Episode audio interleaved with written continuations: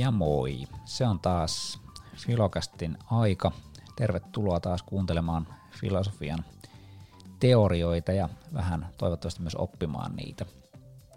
Tällä kerralla lähdetään miettimään normatiivisen etikan teorioita, eli sitä, että minkälaisia ohjeita tai nyrkkisääntöjä me voitaisiin antaa sitten ihmisille, jotka pohtii ja joutuu tämmöisiin moraalisiin pohdintoihin. Eli nämä kannattaa ennenkin ottaa tämmöiset normatiivisen teoriat, niin kannattaa ottaa tämmöisenä välineinä. Eli siinä mielessä välineinä, että, että jos joutuu tämmöisen hyvin vahvaan moraaliseen pohdintaan, esimerkiksi vaikka ää, kohtaa jonkun moraalisen ongelman ja sitten arvioi sitä, että miten tässä pitäisi toimia, niin nämä normatiiviset teoriat nimenomaan antaa teille niin kuin, ää, tämmöisiä näkökulmia siihen, että mihin kaikkiin asioihin tässä nyt kannattaa kiinnittää huomiota luonnollisesti se voi olla hyvin hankala tilanne, et en tiedä, onko siinä sellaisessa tilanteessa niin kovin mahdollista lähteä pohtimaan näiden teorioiden avulla, mutta jo se, että te olette oppineet ne teoriat nyt tässä vaiheessa, niin antaa teille sitä näkökulmaa sit siinä, siinä tilanteessa toivottavasti niin kuin tehdä moraalisesti oikea päätös. No me jaetaan nyt tämä normatiivinen etiikka oikeastaan kahteen kahteen jaksoon, eli käydään tässä nämä, ensimmäisessä jaksossa nämä kolme yleisintä teoriaa, eli hyveetiikka, velvollisetiikka ja seurausetiikka läpi, ja sen jälkeen toisessa jaksossa perustetaan, perustetaan enemmänkin tämmöisiin näihin muihin näkemyksiin, eli oikeusperustaiseen tai sopimusperustaiseen etiikkaan näin niin kuin esimerkkinä. Ja tässä jaksossa tosiaan lähdetään ensin hyveetiikkaan, käymään läpi sen hyviä ja näitä ongelmallisia puolia, sen jälkeen siirrytään velvollisetiikkaan ja sitten viimeisenä käydään tuota seurausetiikkaa läpi. Jos me lähdetään niin kuin ihan tämmöisestä ajatuskokeesta liikkeelle, niin ajatuskokeena voitaisiin lähteä miettimään sitä, että, että jos nyt olisi tämmöinen hirveä esimerkki, että meillä olisi tämmöinen hullu, joka olisi, tulee poliisilaitokselle ilmoittaa, että hän on laittanut pommin yhteen sen kunnan päiväkodeista. Niitä päiväkoteja nyt on niin paljon, että niitä ei yksinkertaisesti kerätä kaikkia evakuoimaan ennen kuin se pommi räjähtäisi. Mutta jos me saataisiin siitä hullusta, saataisiin irti se tieto, että missä päiväkodissa tämä pommi sattuu olemaan, niin siinä tilanteessa me kerättäisiin evakuoida kyllä tämä yksi kyseinen päiväkoti helpostikin. Ja nyt sitten tässä tulee sellainen moraalinen ää, kysymys siitä, että pitäisikö meidän – niin kuin pakkokeinoin, eli toisin kiduttamalla ottaa tältä hullulta tämä kyseinen tieto sitten irti. Ja nyt aika moni meistä varmaan niin ajattelee sitä, että, että kyllä tässä tapauksessa niin kiduttaminen olisi oikein. Jos me pystytään niin kuin, ää, välttämään se, että viattomat pienet lapset siellä joutuisivat sitten tämän kyseisen teon uhriksi, niin onhan pienempi paha se, että me vähän kidutetaan sitä niin kuin hullua siinä tilanteessa, ja tuota, samalla me pelastetaan sit niitä pienten lasten henkiä siellä. Mutta jos me niin katsotaan sitten Suomen tilannetta, niin suomalaisessa yhteiskunnassa me ei lähdettäisi kuitenkaan kiduttamaan, eli me ollaan sitouduttu ihmisoikeuksiin ja ihmisoikeusjulistukseen, me ollaan ratifioitu nämä ihmisoikeudet, eli vahvistettu allekirjoituksella, ja silloin me ei lähdettäisi kiduttamaan edes tässä tapauksessa. Ja tässä nyt tulee oikeastaan niin kuin hyvin esimerkkinä esille se, että, että miten niin kuin erilaiset moraaliset teoriat ää, käsittelee sitten tätä ää, kiduttamisen ongelmaa tai tällaista kyseistä ongelmatekijää. Ja ää, lähdetään käymään, käydään läpi sitten varsinkin tuolla seurausetiikassa ja tätä kyseistä esimerkkiä vielä niin kuin tarkemmin. Mutta tuota, lähtökohtaisesti voisi niin lähteä miettimään, että tässä meillä nyt on moraalinen ongelma, johon meidän pitäisi lähteä niin kuin antamaan jonkinnäköisiä nyrkkisääntöjä tai ohjeita. No jos ensin tarkastellaan hyveetiikkaa, niin hyveetiikassa tavallaan ää, meidän pitää ensin määritellä se, että mitä se hyve nyt sitten oikeastaan tarkoittaa. Ja tässä ehkä sellainen niin kuin helpoin tapa ymmärtää että tämä hyve on se, että, että jos mietit ensinnäkin itse sellaisen niin kuin mahdollisimman hyvän ihmisen, että kuka on mahdollisimman hyvä ihminen sinun mielestäsi, usein tässä tapauksessa tulee niin kuin mieleen tällaiset suurmiehet, esimerkiksi vaikka suurmiehet tai suurnaiset luonnollisestikin, mutta aika usein ne tahtoo olla tässä patriarkkaisessa niin kuin maailmassa miehiä, mutta esimerkiksi Jeesus tai Mahatma Gandhi tai Nelson, tai näitä, näitä niin kuin tulee tosi paljon paljon tällaisia niin kuin ihmisiä, jotka on tavallaan nousseet tavallisten ihmisten yläpuolelle. Tai sitten naisten puolelta niin kuin äiti Teresa esimerkiksi on tällainen, joka ajatellaan, että, että hän nyt olisi stereotyyppinen esimerkki siitä moraalisesti hyvästä ihmisestä. Nyt meillä on siis määriteltynä se, että meillä otetaan nyt mieleen vaikka, että otetaan se äiti Teresa vaikka tässä nyt tapauksessa. Ja äiti Teresa on nyt hyvä ihminen. Äiti Teresa niille, jotka ei tiedä sitä, niin on tuota, ää, nunna, joka ää, oli, omisti oman elämänsä tämmöisen niin kuin orpo, orpojen auttamiseen ja teki sille hyvin merkittäviä tekoja katolisen kirkon piirissä. Ja nimenomaan hän olisi voinut valita jonkun muunkin elämäntavan, mutta hän valitsi tällaisen hyvin vaatimattoman elämäntavan, jossa auttoi nimenomaan orpolapsia ja niin kuin hyvin merkittävästi.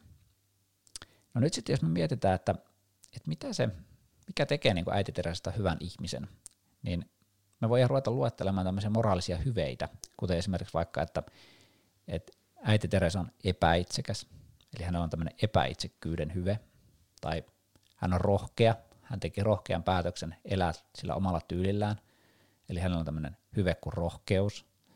Hän on ehkä oikeudenmukainen, hän näkee sen, että, että kaikki, myöskin ne heikommassa asemassa olevat, ovat yhtä oikeutettuja tällaiseen elämään ja hyvään kuin kaikki muutkin ihmiset.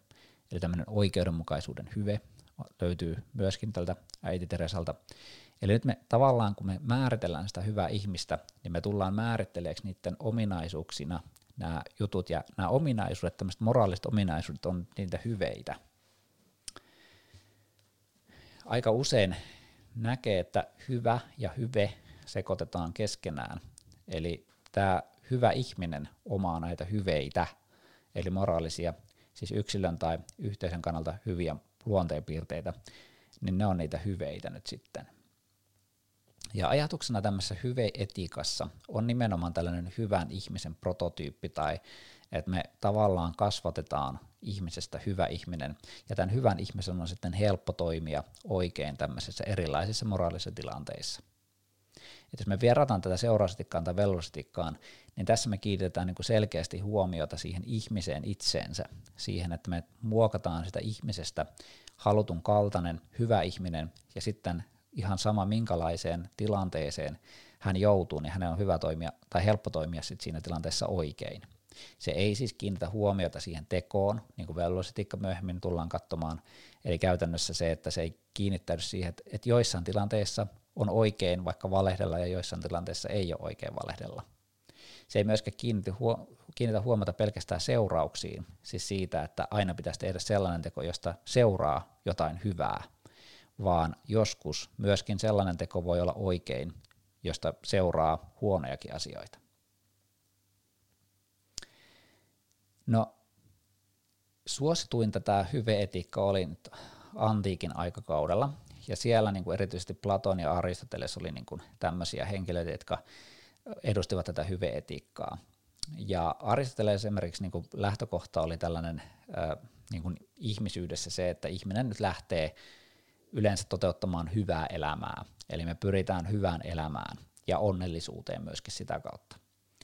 Ja nyt sitten, mikä sitten tuottaa meille sitä hyvää elämää, niin on se, että, että jokaisella olennolla, ää, eläimellä, ihmisellä ja tällaisella on tämmöinen niin sanottu oman lajin telos, eli päämäärä, mihin, mihin me niin pyritään. Ja ihmisen kohdalla tämä päämäärä nyt on semmoinen niin järkevyys, että meidän pitää pyrkiä tämmöiseen järkevyyteen.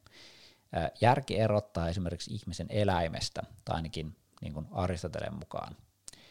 Ja nyt sitten, kun järki on se tärkeä, mihin pitää kiinnittäytyä, niin silloin luonnollisesti meillä tulee tämmöisiä niin kuin järjen hyveitä. Eli olisi hyvä, jos ihminen pyrkisi parantamaan omaa viisauttaan ja sitten toisaalta myöskin niin, kehittämään tämmöistä käytännöllistä järkeä, eli sitä, että osaa toimia erilaisissa tilanteissa hyvin, mikä niin kuin hyvin kuvastaa jo heti lähtökohtaisesti tätä niin kuin hyveetikan näkökulmaa. No sitten on olemassa myös niin kuin tämmöisiä luonteen hyveitä Aristoteleen mukaan, eli se just nimenomaan, että mikä tekee sitten ihmisestä hyvän, niin ne on nämä luonteen hyveet, ja nämä luonteen hyveet nyt sitten saavutetaan tämmöisen kasvatuksen avulla, tai se, että ihminen omaksuu ne kulttuurista, ihailemilta henkilöiltä, ja sitten toki niin kuin vanhemmat kasvattaa ää, ihmisille tietynlaisia hyveitä, kuten vaikka rehellisyyttä.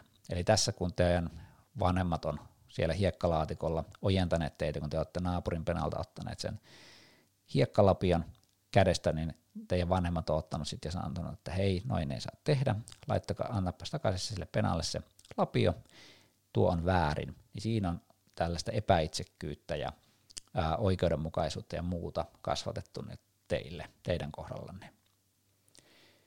Aristotelen hyveetiikalle on tyypillistä tämmöinen kultaisen keskitien oppi. Ja kultainen keskitie Aristoteleella tarkoittaa siis sitä, että, että yleensä ää, hyveet perustuu siihen, että jotakin ominaisuutta on sopiva määrä.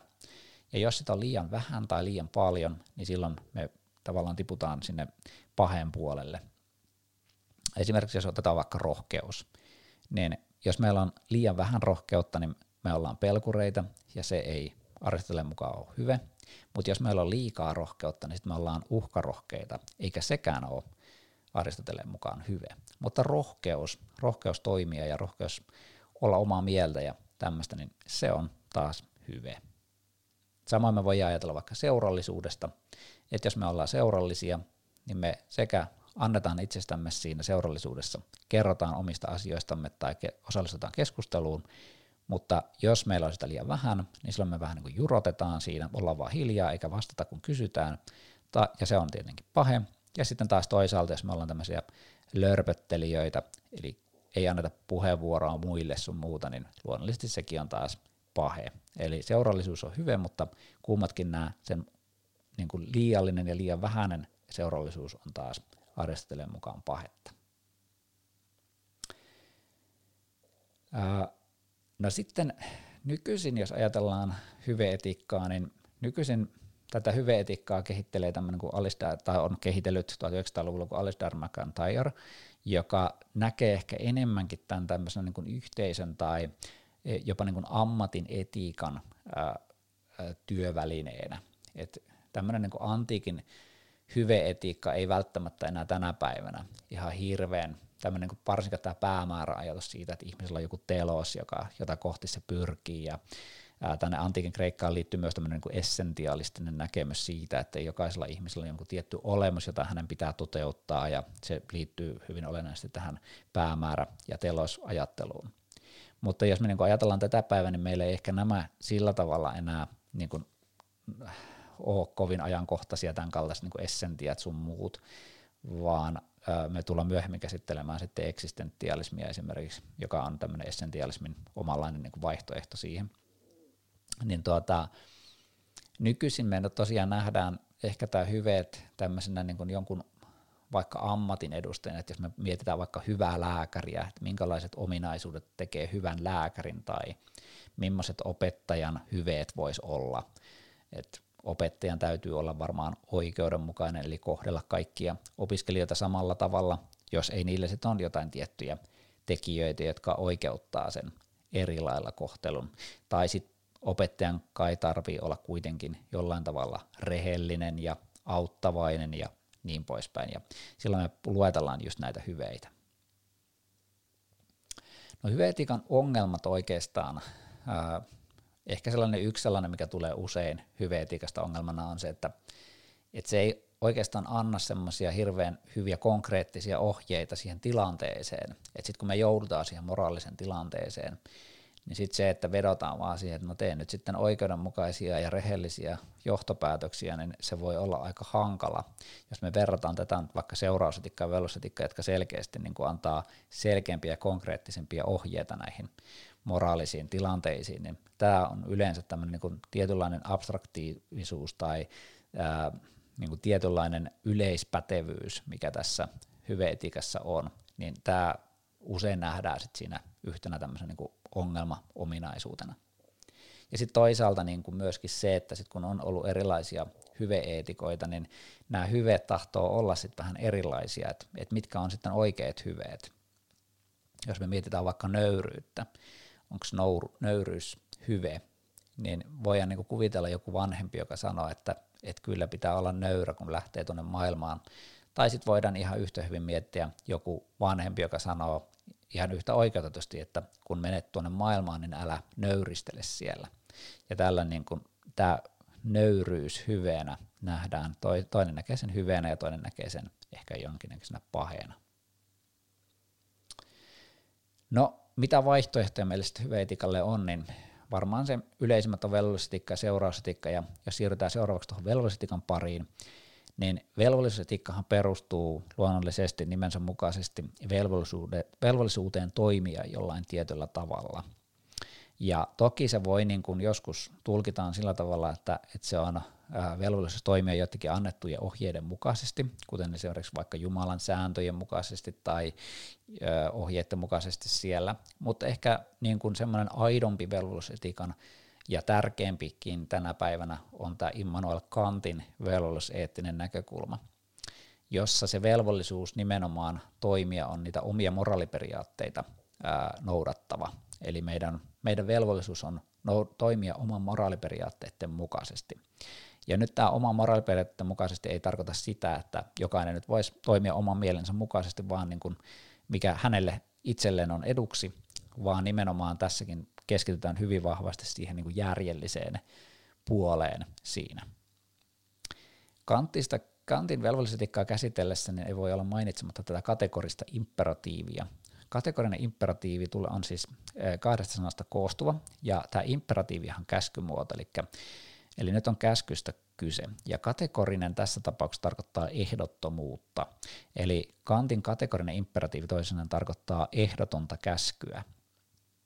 Ja tämä ehdoton käsky tarkoittaa siis sitä, että kun me annetaan joku tämmöinen moraalinen ohje, niin me muodostetaan nimenomaan sellainen ohje, joka on ehdoton ohje. Eli se ei ole niin yksittäiseen tilanteeseen, että sitä ei käytetä sillä tavalla, että no tässä tilanteessa on hyvä toimia tällä tavalla ja jossain toisessa tilanteessa olisi hyvä toimia toisella tavalla, vaan nimenomaan me kiinnitetään huomiota siihen, että kun me annetaan joku tämmöinen moraalinen ohje vaikka siitä, että pitäisikö valehdella, niin me annetaan sellainen, että jos me ollaan sitä mieltä, että me ei haluta, että ihmiset valehtelisi toisilleen, niin silloin me ei saada missään tilanteessa valehdella. Eli sillä tavalla se on ehdoton. No, kategorinen imperatiivi kuuluu se jakautuu, yleensä se jaetaan kahteen osaan. Ja ensimmäinen osa kuuluu sillä tavalla, että toimi aina sellaisen ohjeen mukaan, jonka toivoisit tulevan yleiseksi laiksi. Eli toimi aina sellaisen ohjeen, säännön mukaan, jonka toivoisit tulevan yleiseksi laiksi. Eli käytännössä meidän pitää miettiä se, että et ei sillä tavalla, että mitä minä haluaisin niin kun tulevan ää, minun edukseni, että kaikkien pitäisi antaa minulle rahaa, haluaisin sellaisen lain, että kaikki antaa minulle rahaa. Pointti ei ole siinä, vaan pointti on siinä, että me pitäisi miettiä niin kuin, ää, ihmisiä ää, ylipäätänsä ja olla tämmöisiä pyyteettömiä tässä tilanteessa ja lähteä miettimään, että, että millaiset säännöt olisi sellaisia sääntöjä, jotka olisi hyväksi kaikille ihmisille. Ei minulle pelkästään, vaan kaikille niin muillekin ihmisille. Ja tällaisia sääntöjä, kun me lähdetään miettimään, niin sitten meillä tulee niin nimenomaan järjen kautta, me ruvetaan miettiä, että näin olisi järkevää toimia yhteiskunnassa tai ihmisten välillä. Ja sitten meillä on velvollisuus toimia niiden ohjeiden mukaan, mitä me ajateltaisiin. Me ei voi esimerkiksi tehdä niin, että minun mielestäni olisi hienoa, kun ihmiset ei valehtelisi toisilleen, mutta minä voin kyllä valehdella muille. Eli meillä on tavallaan silloin velvollisuus toimia sen oman luomamme moraalisäännön mukaan. No toinen kohta näistä tästä kategorista imperatiivista yleensä kuuluu sillä tavalla, että älä koskaan käsit, ää, kohtele toista ihmistä pelkästään välineenä, vaan aina itseisarvona sinänsä. Ja tämä tarkoittaa nyt sitä, että nimenomaan tämmöistä niin pyyteettömyyttä, että kun me tehdään tämmöisiä sääntöjä ja ohjeita, niin meidän pitäisi miettiä nimenomaan sitä kaikkien ihmisten ää, hyvää siinä. Että jokainen ihminen on arvokas ja jokainen ihminen ää, on nimenomaan ää, itseisarvo siinä mielessä, että meidän pitää pyrkiä näiden sääntöjen mukaan toteuttamaan heidän hyvänsä. Mehän ollaan toisillemme jatkuvasti välineitä. Esimerkiksi nyt vaikka minä olen teille väline siinä, että me kerron teille näitä asioita, ja joku saattaa esimerkiksi, jos te olette lukio-opiskelijoita vaikka, niin te saatatte saada tästä tietoa, jonka avulla te pääsette kurssista läpi ja niin poispäin. Minä olen toiminut teille välineenä. Mutta sitten taas toisaalta minä olen myöskin itseisarvoinen olento, jota ei voi koodella ihan millä tavalla tahansa. Ja yleensäkin me ollaan niin kuin toimitaan toisillemme kyllä välineellisesti ja ollaan niitä välineitä, mutta meidän kantin mukaan aina pitää muistaa se, että jokainen ihminen lähtökohtaisesti kuitenkin on itseisarvoisesti tärkeä olento. No, Immanuel Kantin kategoriseen imperatiiviin siis kuuluu tämmöinen ehdoton käsky, ja toki siihen kuuluu myöskin sit se, että ää, et niin kun, jotta me pystytään olemaan moraalisia, niin se tietty, tiettyjä ominaisuuksia pitää löytyä. Ensinnäkin ihmisen pitää olla tämmöinen autonominen, eli meidän pitää niin pystyä itse päättämään se asia siinä tilanteessa. Jos meitä esimerkiksi uhataan vaikka pyssyllä ja että nyt teet tuon ja tuon, niin silloin me ei itse tehdä sitä päätöstä, vaan meidät pakotetaan tekemään se joku päätös siinä. Toisaalta Immanuel Kant kiinnittää huomiota tämmöiseen objektiivisuuteen, eli nimenomaan tämmöiseen niin kuin järkipohjaisuuteen, että et, ää, moraali ei voi olla subjektiivista, siis ei voi olla sillä tavalla, että, vaikka sääli ja tunteet ja kaikki tämmöiset näinikäisesti ratkaisisi meille sen moraalin ää, niin kuin lopputuloksen. Ää, Kantilla oli esimerkiksi tällainen esimerkki, että pitäisikö ää, kerjäläisille antaa rahaa, niin jos meillä on niin kuin säälittävä kerjäläinen ja sitten se meidän rahan antaminen sille perustuu siihen, että me, meitä hirveästi säälittää se kerjäläinen, niin tämä on kantin mukaan väärä peruste antaa sitä rahaa.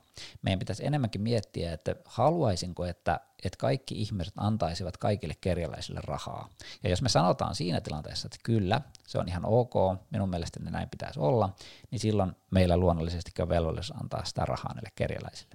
Mutta jos me ollaan sitä mieltä, että, että kerjäläisille ei pitäisi antaa rahaa, niin silloin me ei anneta myöskään sille säälittävälle kerjäläiselle.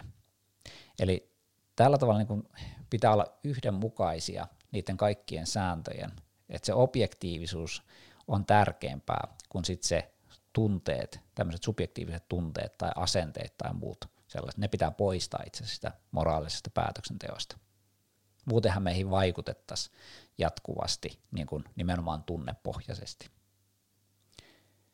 Ja sitten kolmantena vielä pitäisi, pitää olla tämmöinen pyyteetön. Eli kun me tehdään näitä sääntöjä ja ohjeita, niin me ei voida lähteä sitä tekemään sillä periaatteella näitä sääntöjä, että ne hyödyttää nyt meitä itseämme erityisesti, vaan meidän pitää oikeasti ja aidosti miettiä sitä, että, että mikä on kaikille ihmisille hyväksi ja, mikä, ja sitä kautta tehdä sitten niitä ää, erilaisia päätöksiä siellä ja ohjeita. No tähän Immanuel Kantin kategoriseen imperatiiviin liittyy tiettyjä ongelmia luonnollisestikin.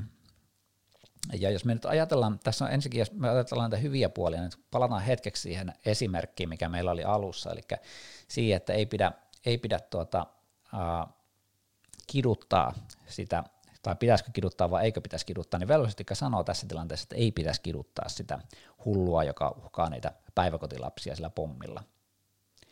Ja tällän, tämä perustelu tässä on se, että nyt kun me kiinnitetään huomiota tähän sääntöön tai ohjeeseen, niin nyt jos me lähdettäisiin säälimään niitä lapsia siellä, ja me lähdettäisiin tavallaan niin kuin miettimään, että, että haluaisinko, että ihmiset kiduttaisivat toisiaan. Tämä on niin kuin tavallaan se kysymys. Me voidaan niin kuin laittaa tämä kiduttamisen esimerkki tämmöiselle janalle, että kuvitelkaa jana siihen. Ja toisessa päässä janaa on se, että aina vaan saa kiduttaa, että siitä vaan pienimmästäkin syystä ruvetkaa kiduttamaan toisiaan. Että tätä me ei varmaan nyt ei hirveästi tarvitse käsitellä. Mutta se toinen pää on mielenkiintoisempi, että, että jos me sallitaan kiduttaminen joissain tilanteissa, niin missä tilanteessa me vielä sallitaan se kiduttaminen? Sallitaanko me kiduttaminen esimerkiksi tässä kyseisessä tapauksessa? Monet sallisivat tässä tilanteessa kiduttamisen, mutta sitten jos me muutetaankin se päiväkoti vaikka joskus toiseksi, jossa on vaikka niin kuin rikollisia tai ää, jotain jotain sellaisia, jotka ei ole niin tavallaan moraalisesti houkuttelevia kohteita kuin lapset, niin nyt sitten sellaisessa tilanteessa voisi ollakin, että monet sanoo, että no ehkä tässä tilanteessa ei saakaan kiduttaa. Tai jos me saadaan selville se, että itse asiassa se onkin aika pieni pommi ja se ei aiheuta vaikka kuolemia, mutta se voi aiheuttaa vaikka jotain pintavammoja tai muuta vastaavaa, niin silloin alkaa taas miettiä, että no ehkä tässä tilanteessa ei tarvitse kiduttaa. Ja tämä on nyt se ongelma oikeastaan, että, että kun meillä tulee, niin kuin, jos me sallitaan kiduttaminen joissain tapauksissa, niin meidän on tosi hankala laittaa sit sitä rajaa, että missä sit se kiduttaminen on sallittua ja missä se ei ole sallittua. Ja sen takia ihmisoikeuksissakin on yksinkertaisesti sanottu, että kiduttaminen joka tapauksessa on väärin. Missään tilanteessa ei saa kiduttaa. Ja silloin se poistaa tämän niin kuin ongelman siitä, että joku ajattelee, että tässä tilanteessa saa, tämä on oikeudenmukaista kiduttaa tässä tilanteessa, ja tässä tilanteessa taas ei ole.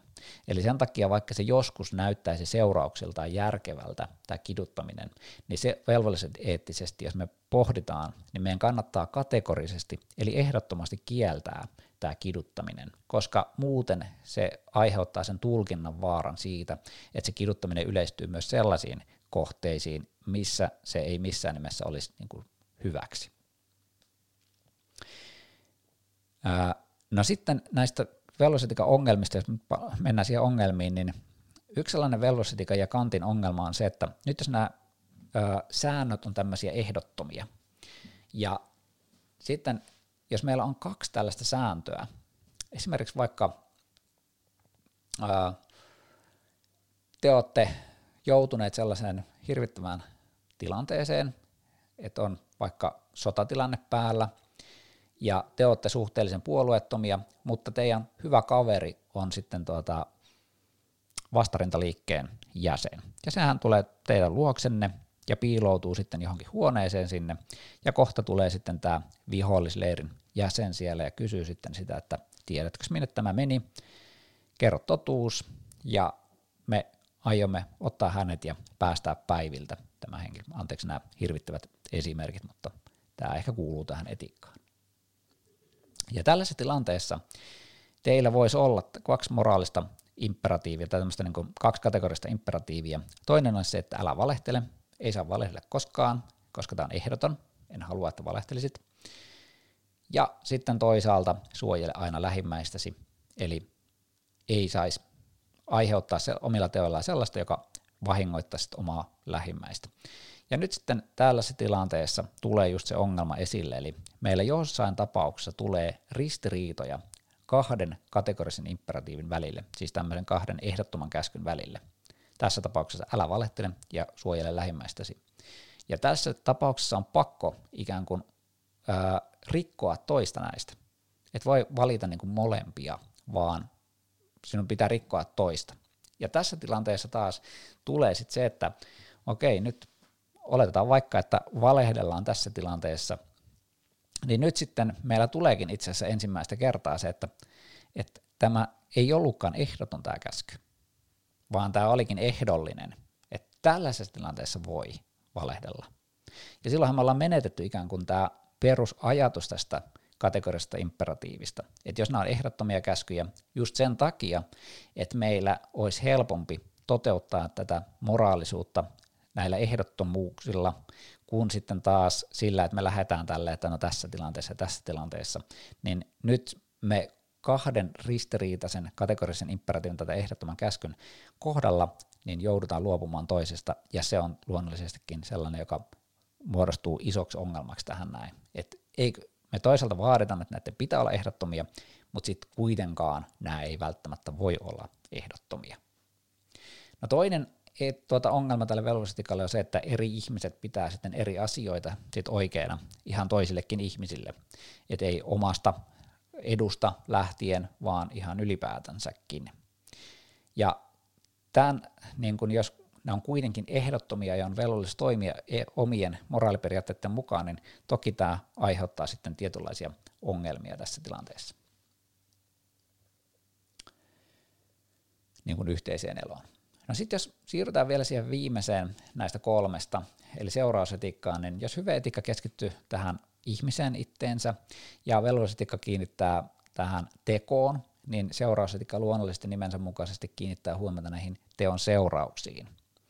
Ja seurausetikassa ää, tosiaan ne seuraukset on tärkeämpiä kuin teko, eli toisin sanoen jossain tapauksessa vaikka valehtelu on oikein, jos sillä saavutetaan paremmat seuraukset.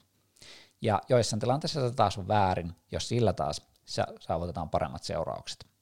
Jos verrataan vaikka tuohon velvollisuutikkaan, niin valehtelu on jokaisessa tapauksessa väärin. Yleensä siis väärin luultavasti kukaan ei pidä sitä oikeana niin kuin lähtökohtaisesti. Kaikki saisi valehella jatkuvasti toisilleen. Ja nyt sitten tuota, seurausetiikka voidaan niin kuin ensinnäkin jakaa kolmeen osaan sen perusteella, että kehen nämä seuraukset kohdistuu. Egoismissa seuraukset kohdistetaan itseen, eli pyritään saamaan mahdollisimman suuri etu itselle, hyöty itselle, ja silloin muut joutuu yleensä kärsimään. Tai altruismi, jossa seuraukset ja hyöty kohdistetaan kaikkiin muihin oman itsen kustannuksella, ja silloin oma itse luonnollisesti kärsii. Mutta sitten se kolmas, joka nyt tässä tapauksessa on ehkä se merkityksellisin tämän filosofisen etikan kannalta, on tämä utilitarismi, jossa seuraukset kohdistuvat kaikkiin ihmisiin. Tai toki myös muihinkin tunteviin ja kärsiviin ja muihin olentoihin, joihin se halutaan kohdistettavan. Utilitarismi tulee sanasta utility, eli utiliteetti, eli hyöty. Eli joskus tätä seurausetiikkaa puhutaankin hyötyetiikkana tai seuraamusetiikkana tai utiliteettietiikkana. Mutta nyt tässä tapauksessa puhutaan seurausetiikasta ja siellä utilitarismista. Utilitarismin ehkä tärkeimmät edustajat on Jeremy Bentham ja John Stuart Mill. Ja Bentham ei varsinaisesti ollut alun perin mikään filosofi, vaan hän oli enemmänkin tämmöinen lakimies, joka, joka tuota, ää, oli tuskastunut tämmöiseen brittihallinnon ää, niin kuin lainsäädännön mielivaltaisuuteen. Eli siihen aikaan, kun hän oli, hän oli tuota, hommissa, niin silloin tuomareilla oli tosi iso valta, eli tuomarit itse niin kuin mielivaltaisesti saivat päättää, että oliko joku toiminut oikein tai väärin. Ja niinpä hän lähti sitten kehittämään tällaista järjestelmää, jossa tämä niin kuin yksittäisen tuomarin mielipiteet ei ole se ratkaiseva tekijä, vaan että me pystytään kiinnittämään huomiota näihin teon seurauksiin ja mietitään, että seurausten perusteella se, että onko ihminen tehnyt oikein tai väärin. Ja se, mikä erottaa nyt Benthamia ja Milliä toisista, eli John Stuart Milliä nimenomaan, niin on kysymys siitä, että onko kaikki niin kuin moraaliset seuraukset samanarvoisia. Jos me ajatellaan, niin teosta voi koitua esimerkiksi vaikka fyysistä mielihyvää, tai sitten toisaalta siitä voi myös koitua tämmöistä niin moraalista hyvää tai moraalista hyötyä. Ja joskus nämä voi olla ristiriidassa, eli joskus voi olla niin, että, että fyysinen mielihyvä onkin moraalista mielipahaa tai moraalisesti väärin. Ja Jeremy Bentham ei tehnyt eroa näiden välille, Benthamin mielestä kaikki hyöty ja hyvä ja paha on saman arvosta. Eli se fyysinen mielihyvä ja sitten moraalinen mielihyvä, niin kummatkin on täysin samanarvoisia. Mutta John Stuart Mill, Mill niin tuota, korosti sitä, että jotkut tietyt ää, arvot ja ää, hyödyt on tärkeimpiä kuin tietynlaiset toisenlaiset. Eli käytännössä tämmöinen moraalinen hyvä tai kokemuksellinen hyvä, esteettinen hyvä on parempaa ja merkityksellisempää kuin sit se fyysinen, ruumiillinen hyvä, mitä siinä saavutetaan. John Stuart Milliltä on esimerkiksi tällainen hyvin kuuluisa lausadus. Siitä on vähän erilaisia muotoja välillä esiintyy. Yksi sellainen yksinkertaistettu muoto siitä on se, että on parempi olla tyytymätön Sokrates kuin tyytyväinen sika. Tai sitten taitaa olla oikeammin, miten se menee, niin on parempi olla tyytyväinen ihminen kuin tyytyväinen sika, ja on parempi olla tyytymät, äh, anteeksi, tyytymätön, on parempi olla tyytymätön ihminen kuin tyytyväinen sika, ja on parempi olla tyytymätön Sokrates kuin tyytyväinen äh, äh, ihminen. Ja tällä Mielnikon nimenomaan haluaa sanoa sen, että, että se moraalinen hyvyys, moraalinen pohtiminen on ihmisen ominaisuus, ja ihmisissäkin on eroa siinä, että, että jos niin kuin, täällä Sokrate, on parempi olla tyytymätön Sokrates kuin tyytyväinen ihminen, niin sillä kiinnitetään huomiota siihen, että Sokrates niin kuin on jotenkin parempi miettimään näitä moraalisia näkökohtia kuin sitten taas normaalit ihmiset, tai jotka ei ole pohtineet varsinkaan sitä moraalia niin tarkkaan. Eli toisin Mill korostaa sitä, että että meidän pitäisi nostaa tämmöiset moraaliset ää, hyödyt tärkeämmiksi, vaikka ne joskus aiheuttaakin meissä jotain fyysisiä niin kuin puutteita tai ää, jotain sellaista fyysistä nautinnon häviämistä. Jos me ajatellaan nyt vaikka yhteiskunnassa, niin jotkut ihmiset esimerkiksi niin vaikka tekee sellaisia tekoja, jotka tuottaa paljon fyysistä nautintoa, mutta sitten taas toisaalta ne ei ole moraalisesti oikein hyväksyttäviä. Ja silloin jotkut meistä ää, ihmisistä tavallaan sillä kieltäymyksellä, kun me kieltäydytään tekemästä jotakin tämmöistä fyysistä nautintoa tuottavaa tekoa, niin me ei nautita tästä elämästä fyysisesti samalla tavalla kuin sitten taas ne, jotka tekee niitä tekoja. Ja silloin me luonnollisesti niin kuin, ää, joudutaan olemaan siinä mielessä tyytymättömämpiä tähän elämään kuin sellaiset, jotka toteuttaa jatkuvasti sitä fyysistä, fyysistä niin tuota, ää, hyötynäkökohtaa. No, Benthamia on arvosteltu siitä, että, että se samastaa nämä ää, moraalisen toiminnan hyödyt sitten, niin kuin, että ruumilliset hyödyt on yhtä arvokkaita kuin vaikka moraaliset hyödyt. Mutta sitten taas Millia on taas kritisoitu siitä, että, että tavallaan tässä tulee tämmöistä aristokratioitumista näiden moraalisten arvojen arvioinnissa. Tämä aristokratioituminen tarkoittaa sitä, että, että Mill näkee, että toiset ihmiset on pätevämpiä arvioimaan jonkun teon seurauksia kuin jotkut toiset. Ne, jotka on harjaantuneet tässä moraalisessa pohdinnassa, niin ne on parempia tekemään ja arvioimaan näitä tekoja kuin sitten taas sellaiset, jotka ei ole sitä tehneet. Ja tämä sitten aiheuttaa semmoista niin kuin elitismiä, eli että jotkut ihmiset on arvo, niin kuin parempia toimimaan ja parempia päätöksenteoissa kuin toiset ihmiset. No loppuu vielä tähän näin, niin jos mietitään nyt sitä ensinnäkin tuota meidän kysymystä siitä alkuvaiheesta, eli siitä, että pitäisikö tätä kiduttaa tätä hullua, niin seurausetikot sanoisivat tässä luonnollisesti, että pitäisi kiduttaa, koska tästä kiduttamisesta olisi selvästi enemmän hyötyä, enemmän kuin sitten taas ää, haittaa.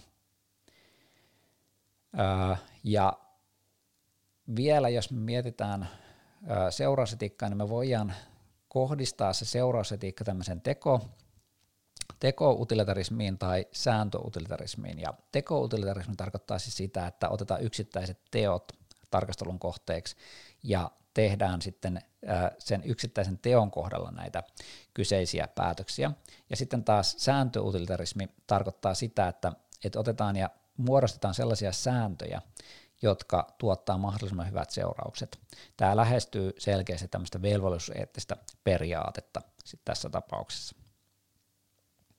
Ongelmina seurausetikassa voidaan nähdä se, että ensinnäkin se, kun me tehdään joku teko, niin me nähdään ja pystytään arvioimaan yleensä vaan ne tämmöiset niin ilmiselvät seuraavat seuraukset, mutta me ei voi kaikkia seurauksia ottaa huomioon, varsinkaan niin kuin yhtään monimutkaisemmissa asioissa. Esimerkkinä vaikka niin kuin Brexit-äänestys aikanaan Britanniassa, tai jos meillä tulee joku tämmöinen, vaikka että pitäisikö meidän erota eurosta, niin jos siitä tavalliselta ihmiseltä kysytään, tai vaikka kysytään vähän viisaammaltakin ihmiseltä, joka on perehtynyt siis kyse, kyseiseen asiaan, niin me ei oikeastaan tiedetä kaikkia näitä seurauksia, mitä sellaista tapahtuisi. Ja silloin meidän voi olla niin kuin hankala tehdä tämä päätös, että jos me tehdään vaan pelkästään niin kuin tämmöisen jonkun yksittäisen välittömän seurauksen perusteella, niin lopputulos voi ollakin seurausetikan kannalta sit paljon huonompi, mitä me kuviteltiin. Ja sitten toisaalta, ketä meidän pitäisi ottaa huomioon, huomioon siinä, jos me otetaan vaikka hampurilaisen syöminen, ja me ruvetaan syömään hampurilaista ja mietitään sen eettistä perustetta, niin kehen sillä on seurauksia sillä, että me syödään hampurilaista. Luonnollisesti siihen firmaan, firman omistajiin, sitten meidän, meihin itseemme me saadaan sitä mielihyvää siitä ja me saadaan ruokaa, siihen myyjiin, jotka myy sen ja saa palkkaa siitä hampurilaisen myymisestä. Ää, pitäisikö me ottaa ne eläimet huomioon, joita me syödään siinä. Maanviljelijät, jotka ovat viljenneet sen viljan tai kasvattaneet ne lihakarjan ja kaikkea muuta vastaavaa. Entäs ne kuljettajat, jotka kuljettaa näitä tuotteita. Eli toisaalta, jos me otetaan kaikki huomioon, niin tuota, siinä tilanteessa me joudutaan niin kuin liian suureen. Et me ei voi kaikkia seurauksia ottaa huomioon tässäkään tapauksessa. Ja sitten vielä kolmantena ongelmana seurausetikalle on se, että miten tämä mielihyvä sitten määritellään. Kuka pystyy määrittelemään esimerkiksi, että kiduttaminen tässä tilanteessa, mikä meillä oli esimerkkinä, niin aiheuttaa tietyn verran kärsimystä ja sitten taas kuolemat aiheuttaa tietyn verran kärsimystä. Mikä tämä kalkyyli tässä on? Me erotetaan, vaikka jos me ajatellaan tätä hampurilaisen syömistäkin, niin jotkut toiset arvottaa lihan tuottamista ja sitä, että se eläin joutuu kärsimään ja eläin tavallaan joutuu kuolemaan sen lihan eteen, niin arvottaa sitä huomattavasti paljon enemmän, kun sitten taas toiset näkee, että se nyt ei kovinkaan kummoista ole se ää, niin kuin eläimen merkitys tässä tilanteessa. Niin kuka määrittelee, kuka pystyy määrittelemään sen mielihyvän, mikä peruste, mikä moraalinen peruste sille on, ja varsinkin se, että onko se tämmöinen uni, universaali niin kuin yleismaailmallinen, vaan onko se vaan omiin mielipiteisiin pohjautuva. Eli nämä yleensä on tämmöisiä seurausetikan ongelmia, mitä nostetaan esille. Mutta tässä ollaan käsitelty nyt ensimmäinen osa normatiivisen teorioista ja toisessa osassa perustetaan sitten oikeusperustaiseen ja sopimusperustaiseen etiikkaan. Mutta kiitoksia tästä kerrasta ja seuraavaan jaksoon. Moi moi!